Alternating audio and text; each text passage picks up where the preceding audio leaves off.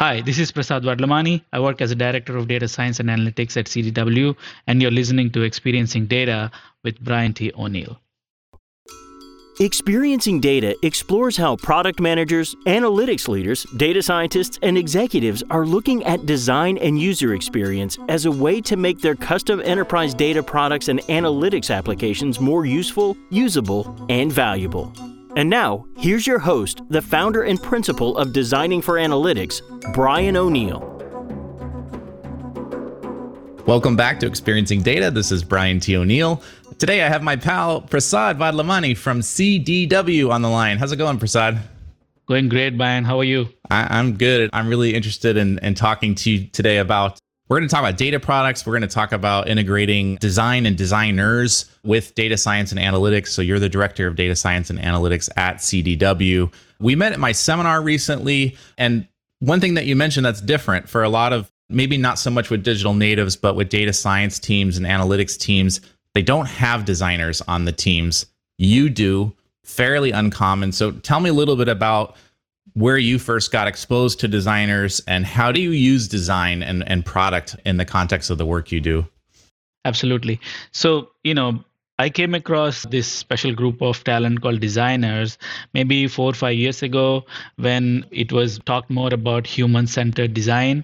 And we were using a specialist designer in our team to help with our story building, data storytelling, and not just about visuals, but like trying to understand the empathy aspect of it, like why you are building something for a particular pain point, who is the end user going to be, you know what is the persona of the end user? You know we used to go through that whole exercise with her while we are trying to do this data storytelling right? But it was more of a we build the product now let us please help us tell the story. That's how i got introduced to the designer uh, aspect of it. But then last year when i joined cdw you know this is a new enterprise AI team about two plus years right now. I mean, there was a limited scope of data science work that needs to be done uh, here. So probably there is one or two products built around that. But when we were to scale, you know, and try to give this particular outcome value to the whole corporation, then it has to lead with uh, design a designer in the front talking to a human the end user right? So we did not start off saying that we need designers in the team right? We did not say that we need to specifically hire designers into the team. But we have some business analysts and data analysts who are expert in understanding the empathy in understanding how the end product should look like. And then we started like you know some of them are trained as designers and then we started bringing in designers to help us navigate from the beginning to the launch and post launch in your design seminar you make it a very salient point that the launch is not the end of it it's the beginning of it right? So that design aspect of it is extremely important in the product management culture right? Because you know the difference between a project and product is project has a definitive timeline a beginning and an end. Whereas a product there is no end. Like it actually begins when you actually release a product right? And the designer is that competency that is going to keep the product alive and relevant for a much longer time within the organization. So that's how you know that's the nature of design work that we have in, in our organization. Got it got it. You're doing a lot of machine learning and ai work as i recall there is the way you integrate the practice of design or the, the designers in that work is it different than how you would do it with traditional analytics you know historical descriptive analytics or or is it more or less the same and it doesn't really matter what the back end technology will be? No if it is purely like 10 years ago when we were building dashboards and now when we are building data products the designers are the ones who are actually making the biggest difference. So I, I wouldn't say it is anything traditional. It is truly groundbreaking, right? I mean, these are probably aspects considered by other product groups like in the consumer group like where you have to do worry about is the perfect packaging done? Does it make you know the ruffling of the noise that the, you know they, they consider all these things right? Because it's a, it's a tangible product that you're putting in in the hands of humans. Whereas these data products you're putting in the hands of humans who are consuming it through either through their smart devices or you know mouse clicks right? So i think definitely this designer element now for me i feel it's a new trend but it's very essential in order to have a great data product right? And what we do is not dashboards. What we do is not reports, right? What we actually do is data products. That means the data will tell them a story with each and every screen that is painting in front of them. And for that, designers are, are absolute must. Got it. The um this uh product versus design thing. I remember on, on, one of our conversations, you, you said that there's a lot of confusion about these roles. Can you talk a little bit about if you do have dedicated product or data product managers versus designers? Is that confusion between them or is that confusion between you and them? Can you talk a little bit about where the lines are gray? And they're they are gray in my opinion most of the time, and they're kind of tied at the hip. I always see those two as a pair, really a trio with with engineering or a technical lead, I, the power trio, as I call it. But tell me a little bit about this from your perspective. That's a great question. I remember asking you during our seminar, you know, because the terminologies that people use, you know, both of them use these terminologies. So it's very easy to get confused. Like, you know, is a product manager and designer are the same. It could be in certain aspects of product development, right? But the question is who leads first? Is it the designer first or is the product manager first? The answer is both of them has to do, right? And the thing is, you know, I go back to, you know, how to build a enterprise AI team. Like what are the skills needed in a team in order to make, build, get great data products and to enable them? It requires everybody, right? It requires designers, it requires product managers, it requires uh, data engineers, it requires data analysts or business analysts, it requires quality engineers, it requires application developers, you know, to take it into front end. You know, you need everybody in there, right? So the thing is if you have a product manager and not a designer most likely the product manager and the business analyst are doing the work of a designer.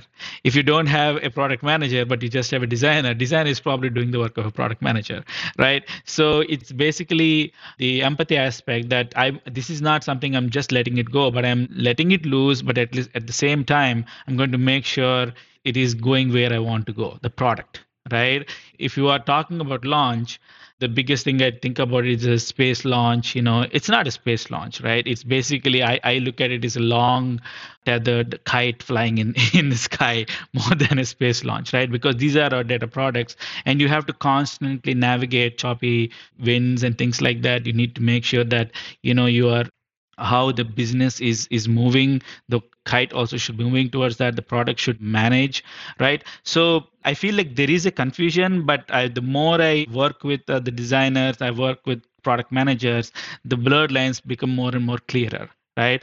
This is a question a designer can help you right? Product manager should do research but the designer can help the product manager do better research right? They will be able to say okay this is the type of question that needs to ask. You know this is how you should ask.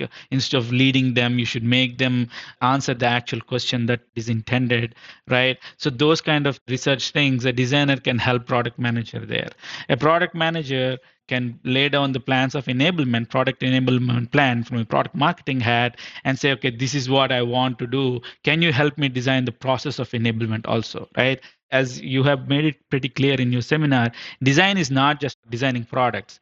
Design is about managing each stage of product development, including product enablement, right? The communication around it, the collaboration around it, the development of it, the quality of it, each of it should be considered from a design point of view. That's where I, I was able to differentiate the two different roles.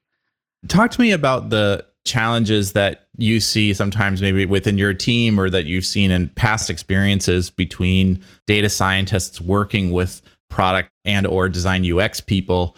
Where do things sometimes break down? The way i often see it is a, a lot of times I'll say there's a correlation between the more education you have in technical background, particularly in statistics, math, etc., the more you don't want to have anything to do with the downstream outcome part and you just want to work on the modeling and all this part. And the less you have of that and you have a more broader skill set, those data experts tend to fit in better, I guess I would say, at least naturally. It doesn't mean you can't correct for that a bit, and sometimes you do need technical people just doing technical work because it's hard. Some of this work is really difficult and we need that. How do you manage that relationship? Are you having challenges with that? If you're not, that's a great. Can you maybe talk about how you make sure there aren't those challenges? How do you do it? I have to say, yes, I do have those challenges, but it goes both ways. Like, you know, where you said that the extremely technical people, they just want to do what they want to do and everything else need to be supported, right? So I'll give you like maybe five, six years ago when we were building these data products, you know, little bit of data science, but more of uh, analytics. Back then, yes, you know, the the technology people were like, let me just build what I'm building and and you know, you take care of everything right? Right. Make it look right. nice. Make it look yeah. nice, right? I, I even remember like we built these dashboards, and then my our, our marketing marketing VP she said, "I want this year to be the year of beautiful dashboards right? So i didn't understand what she mean by that. But now i get it. She wants it to be a, a, something that she can go and place it in hands of human users right? She's talking about the design. She wanted us to design something really nice right? But that's probably five six years ago. And then we have this constant struggle like you know okay just let me do my thing you know don't bother with me anything else. But in in recent times i'm actually you know there is a lot of data science education happening out there. And there are some good data scientists who understands the uh, the value of understanding business right? So for those folks, it is also possible that you know as a data scientist you are you might be focusing too much on business and less on the model also. It is possible right? You know so you know i've seen that problem also. Like you know when the a, a classic case of it is a, a, a team of couple of data scientists might have built a product and they definitely probably would have spoken to some end users and based on that their feedback they might have built a product a great mvp releasing the mvp into the next mode right would require that soft glove approach of a designer and a product manager to come into picture. At that point when you are introducing these new players into the team you will find some kind of hesitancy. Like you know why uh, am i not doing a good enough job speaking to the business? Like why should we have these other players come into picture? So you have to manage those questions also. So i've seen both aspects but it is a constant push and pull right? It's never black and white right? In our talks you know there are these captive data science teams in large enterprise companies like ours and then there is cap- um, small data science in small companies and there is also product people right? The, done by startups right? So we say think of ourselves as a startup right? Yes at this moment uh, you should focus on core competency but you still need to have a little bit of a skill outside of the competency because we are playing as if we are a startup kind of mindset right? When you have that a data scientist is mostly data scientist but he's partially designer partly engineer partly product manager etc and vice versa. So the product managers cannot be purely business product managers. We need some them to be technical also. Designers should should know how analytics products are used and what is the value analytic products bring to the companies right? If they're purely non-data if, if they haven't done any data product design in the past you know that's a skill that can be picked up but that'll be some learning that they need to do right? Same like how people ask me what is the difference between a business analyst and a data analyst right? It there are stark differences but when you are working in a data time data organization like mine they are more or less the same right? So it can you know each and every role will have different definition once you put data tag on top of it. Yeah. Sure. Yeah. I think that core idea of the team has a shared understanding of what the outcome is that we want. And then it's management's job to make sure that all the work is getting done, even if it's not your core competency, you might have to wear different hats. And obviously, this is classic startup mode, right? Which is like, oh, we've spilled coffee. Someone needs to clean up the coffee, even if your title is COO, you know. And then over time, you hire more specialists, and there's a little bit less of that cross pollination. But I do think design is everyone's job because a lot of what we're doing is facilitating the work of others. We're bringing people together to work on the solution together as opposed to it's one person's competency to just do that stuff. It doesn't work. The tech, especially with this kind of stuff, we don't even know what's possible sometimes, especially with machine learning and with the data sets. Like we kind of know what the objective is, but we don't know if the data can support any of that yet. And the cakes we need to try building, the recipes, we don't know until we land on one what might be possible. So it's a very iterative process there. And, and so it's very gray, as you said. It's a great way to put it. I think design is gray, so I'm I'm with you there on all of that. I did want to ask you. You you made a distinction earlier about UI less product design, no interfaces but there is an experience. There is a human experience, whether it's an API endpoint or whatever it may be. Can, can, you talk about this idea of designing something that doesn't have screens or it doesn't have, you know, charts and the things that we maybe default to when we think about interfaces, data visualization, et cetera? Talk to me about that, designing that kind of data product. Yes. That, this is an interesting challenge. Um, one of the products uh, that we have is the intelligent process automation product right? Basically it looks at the various activities and communication collaboration that happens within our company and then we intelligently try to do some non-sales related tasks of our account managers right? And that is a big pain point. Like you know if you ask a lot of account managers like maybe 40 or 50 percent of their time is actually selling and another 50 percent of or rest of it is about documenting the, the activity itself right? And then there will be about order taking and you know more mundane tasks. So we have some ipa uh, applications right there right? So but the the output of it is it's just a api call into the system of records where our sellers are used to right? So we cannot design anything visual out there.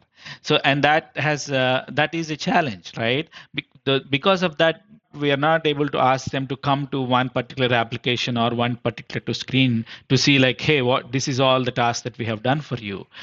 Uh, but we have to we have you know collaborated with the that particular application team and say can these are api calls and these are the tasks that have been you know completed for them. Can you show them? But they still need to go to that particular screen and look at it right? And for a long time they didn't know what's happening right? Because we keep creating uh, those tasks uh, doing the tasks for them. They need to go and check it and release it.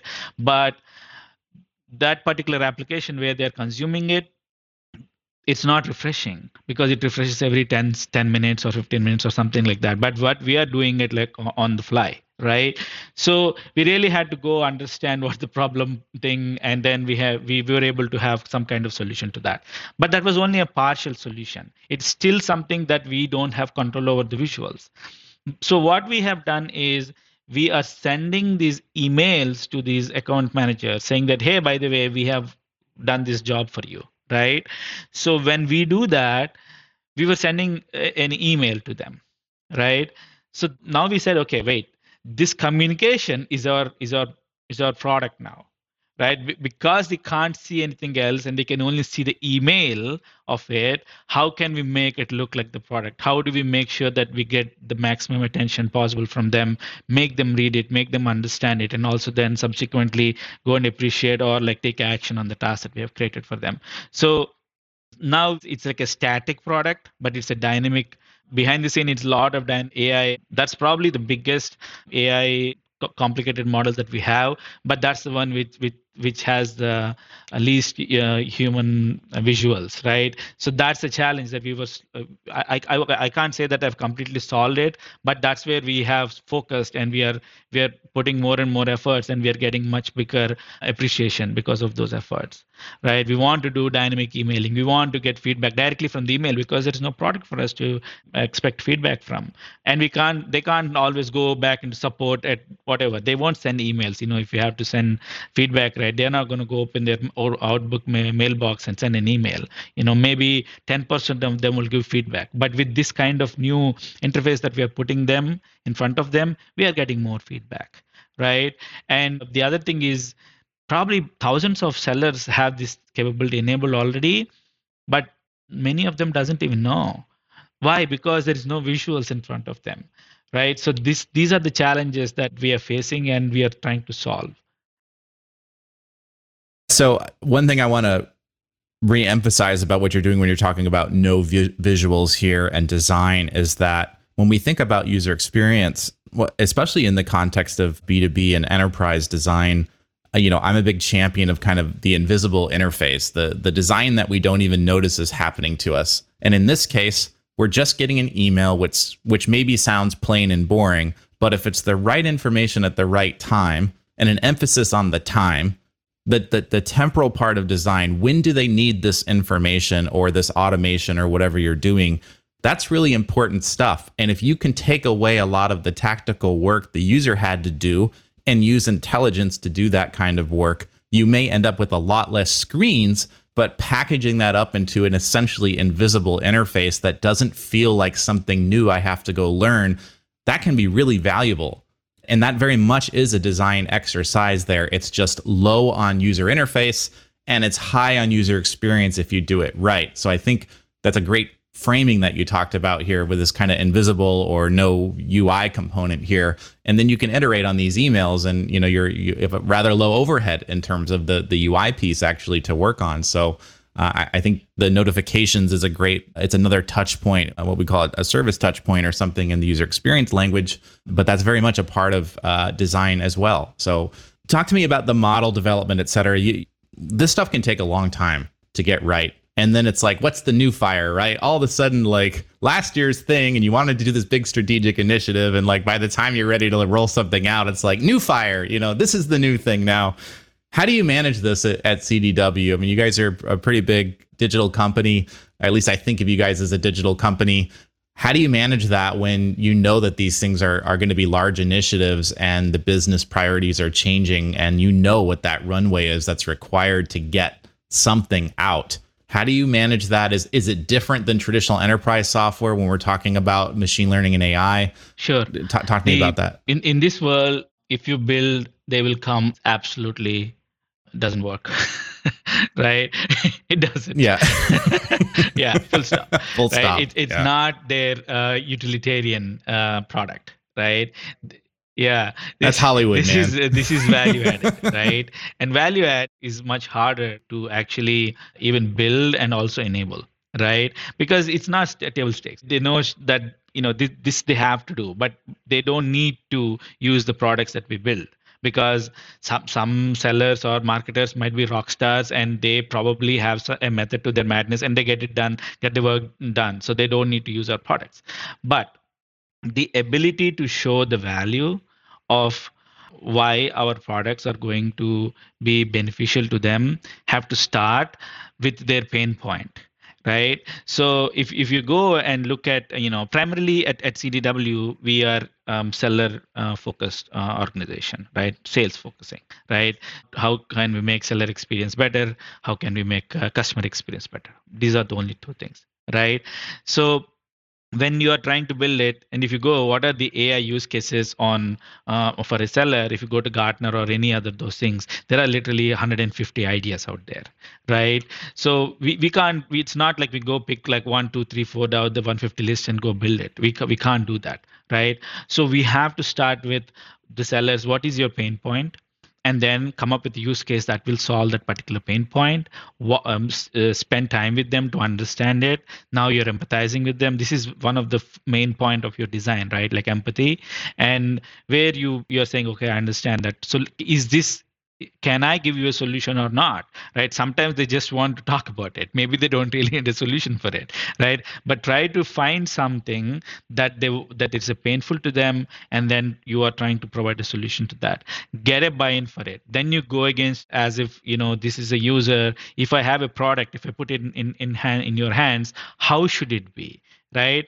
How often can i communicate with you? How much availability do you have to collaborate with us? You know all these things should be considered. And then once you walk them along with us in in the journey it becomes their idea. It becomes their product right? And again we have 3000 plus sellers. We don't go about saying that hey i'm building product for all 3000 people. I'm only building product for three people at a time it might take me a thousand uh, attempts to get to 3000 people but we are building to three or four people at a time. And then we listen to that and then we'll get the feedback and and then we go back and saying you this th- set of three people you have given us four different ideas but it looks like these two ideas are the most common thing. So can we go about it? And then bring the three plus three times three nine people together and we build for those people and then focus group and then we release it to the their managers first or their leadership first. And then once we get their buy-in and their feedback and then we go to the sellers across those nine people right? So like it's not we spoke to three people and we're going to give it to everybody right? So at cdw we have multiple segments we have multiple regions right? We have few countries. So we go segment by segment region by region asking to them and building just for them and releasing for them and then add another set group of people another group of people. Doing that you know we are not as you said you know they are paid already paid to use our products right? So there is no uh, money exchange out there other than the initial investment and the constant investment in building the products. But we tell them upfront that they're paying for it with their time which is much more valuable right as, than any subscription costs. So we take that very seriously. So we we want like even before we sent out a survey we go through a, a, lot of effort in making sure that we are asking the minimum important questions right? You don't need to ask them 20 questions. Can we distill it to maybe three? Can can we distill it to two? Or whatever right? So and and come up with a really good survey model and then take that answers distill it that's part of the research and then go and build something. So it's it's a very iterative process and it's never ending right? Yeah, yeah. Do you do like user experience driven qualitative interviews? So one-on-one type of sessions or two-on-one sessions? Is that a, like an ongoing practice or is it just kind of ad hoc as needed? Like can you talk about that research with the customers. It's it's ongoing. We are not at the scale uh, where we are trying we are making deployments like you know other companies they make like 100 deployments a day or something like that. We are not there yet right? We're not there yet. We we want to do one major release a quarter and maybe a couple of minor release per quarter. For each and every release that means that we have to speak to people right? So but we have multiple products in our roadmap in our pipeline in, in our in our catalog. So at any point of time there is some product that is going to be released every month. That means uh, three months before that we are talking to users specifically about that particular feature or that particular re, uh, release. So it's a it's an ongoing uh, process. So the product management team is really busy the designers are really busy and then our analysts they're working on multiple products our data scientists are working on products. Some of the products are not about data science but some of the products are about data science. We will say okay this is a data science heavy so let the data science team be the delivery leads. But this is more of an analytics product so let the analytics people take the lead. So we we differentiate between those two.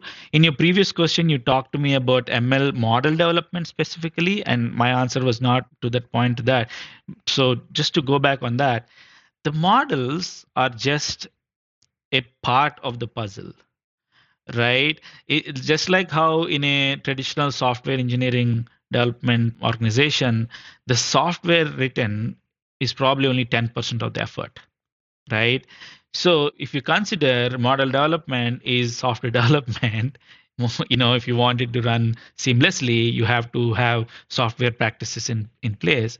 So i would say model development is less than 10% right? Everything else that you take to the end user is 90% of it is taken to the user, right? That particular piece of software. So I will say model is only 5% of the end, uh, of the effort. So like we have to focus on making sure that model is absolutely correct and valid and we do all quality on it. But in order to push it out, it takes a village. Does that answer? Yeah, and I think what you just said is not it's not a given for a lot of people, especially I, I think the really we'll call them traditional data scientists. The oh, model no. is the eighty yeah. percent in their head, and so what you just said, I think you should state that again.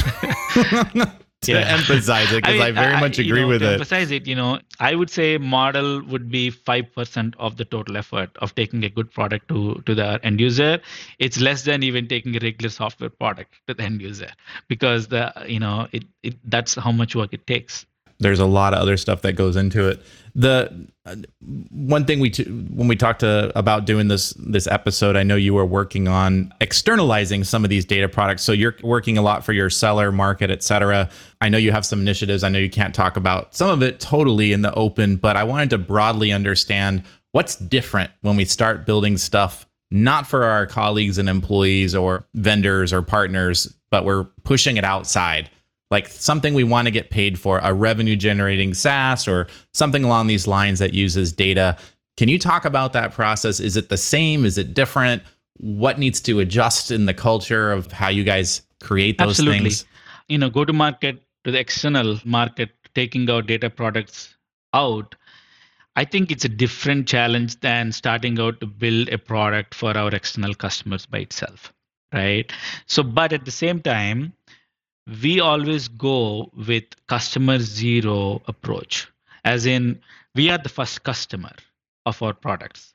So, any product that we build, we want to build it in such a way that at any point of time, we want to take it outside right so if you if you you know if you go and see some of the notices that CDW releases, we talk about you know the capabilities, AI capabilities that we give to our sellers, right? So naturally, these things, uh, you know, our customers, our vendors, our partners, they ask about it, and we explain them what we do, and then they are interested in saying, "Can we have it?" Right? They're willing to buy it, right? So like you asked me, like you know, not just about technical, but the non-technical aspects of it is the first thing is, you know when you have when you're building a product for yourself you have these people that you can talk to that you can develop for right? Whereas the customers we don't even know who they are right?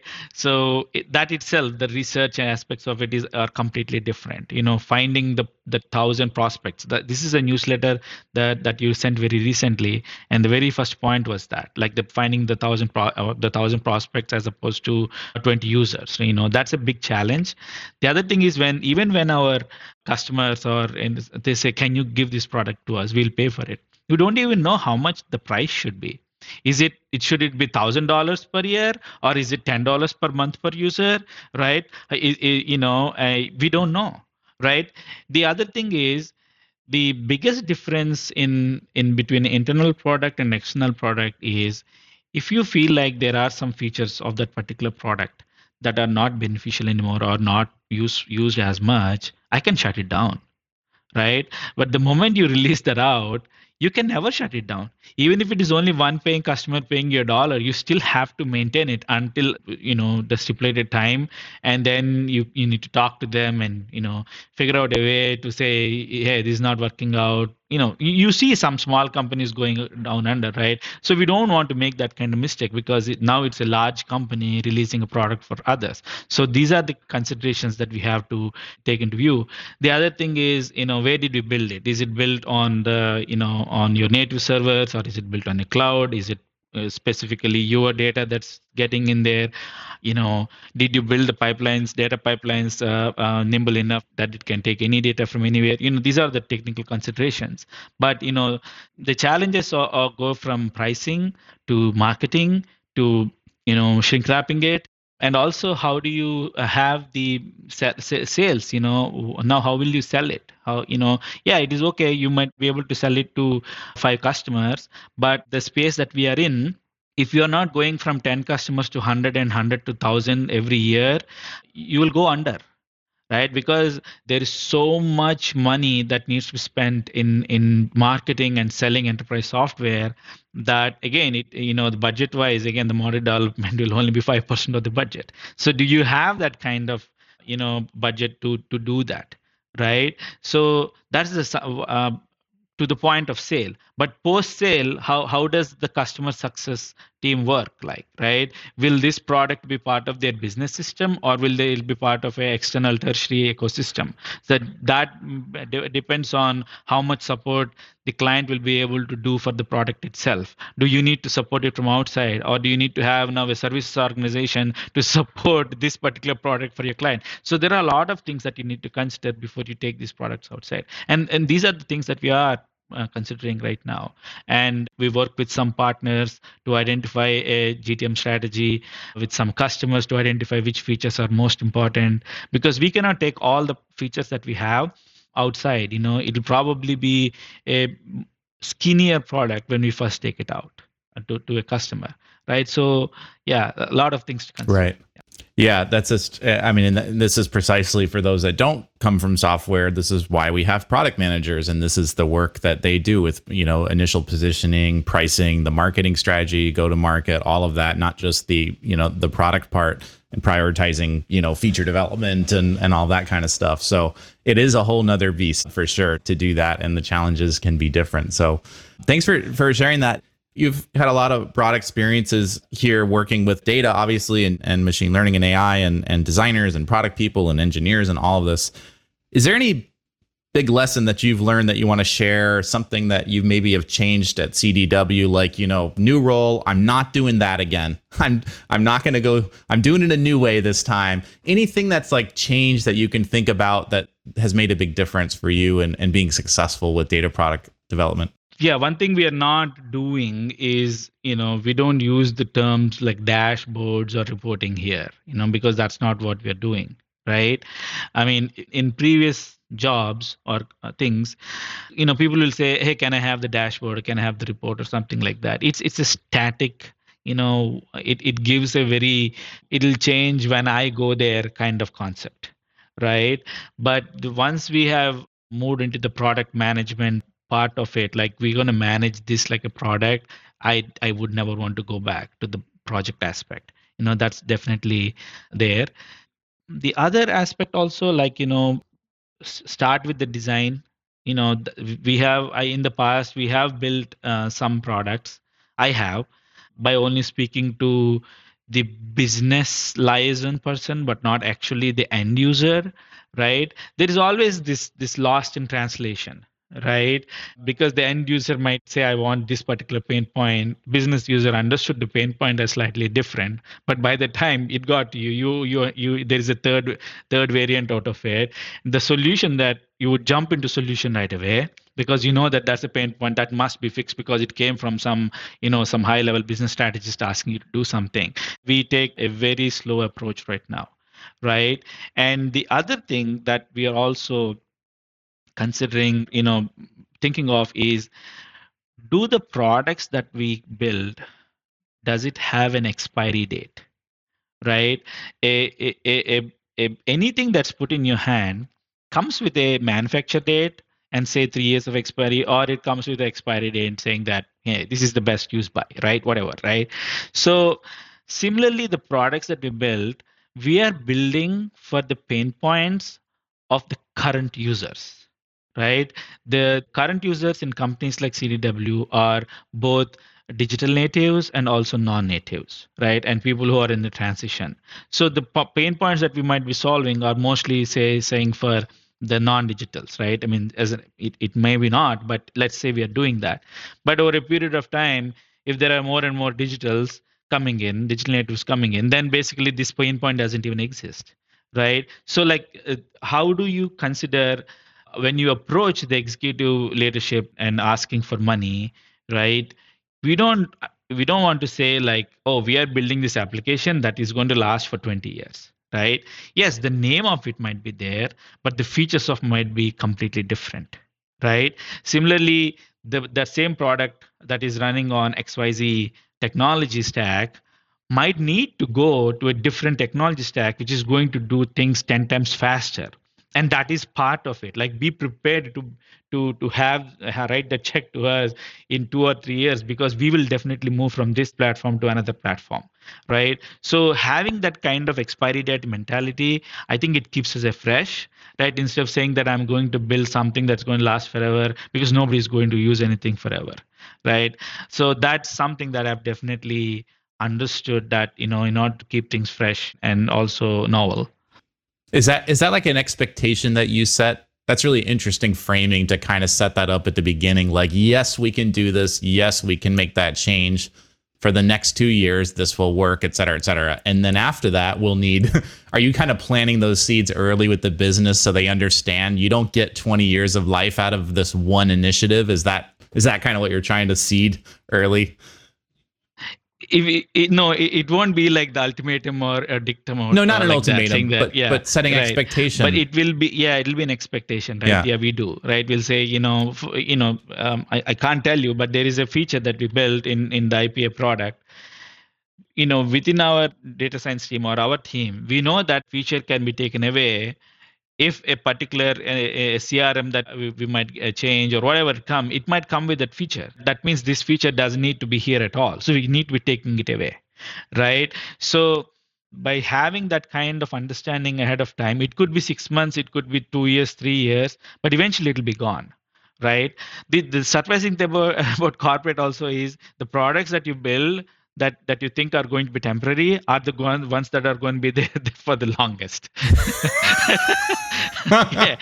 So the band-aid solutions are going to be there for 12, 15 years, but the ni- nice, shiny, like the perfect solutions will be kicked out in two years, right? So because there is disruption happening in, you know, you don't see dis- disruption in band-aid, but you see the disruption in MRI machines, right? So same thing. So you have to be very, uh, you know, open about that, and you know, you have have to communicate to your upper leadership you have to communicate to your stakeholders you have to communicate to your team. That be prepared. That the things that you're working on right now in two years it won't be there but you might need to build something else to replace it. And the other thing also from a expiry point of view from a product is i believe that products will have there's only so many features that you can pack into it right? So when you want to add a feature my challenge is consider it as real estate. What feature are we taking out right yeah you might end up getting some bad feedback some from few users in favor of getting building something for a larger set of users who have a bigger pain point to solve. So i think this whole thing is around that uh, expiry date concept. Yeah no i understand. I think that's a, a great place to leave it but i want to give people a chance to follow you. Are you on linkedin or twitter or like where where can people follow your work and, and connect up with you?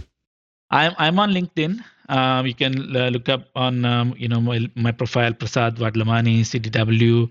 I think my tag is Coach P. I, I got it a long time back, but you can reach me. Great, awesome. I will definitely uh, put that link in the show notes. And Prasad, it's been great to catch up with you, and and I wish you guys really well, especially with that new uh, external facing product you guys are working on over there. And best of luck. Thank you.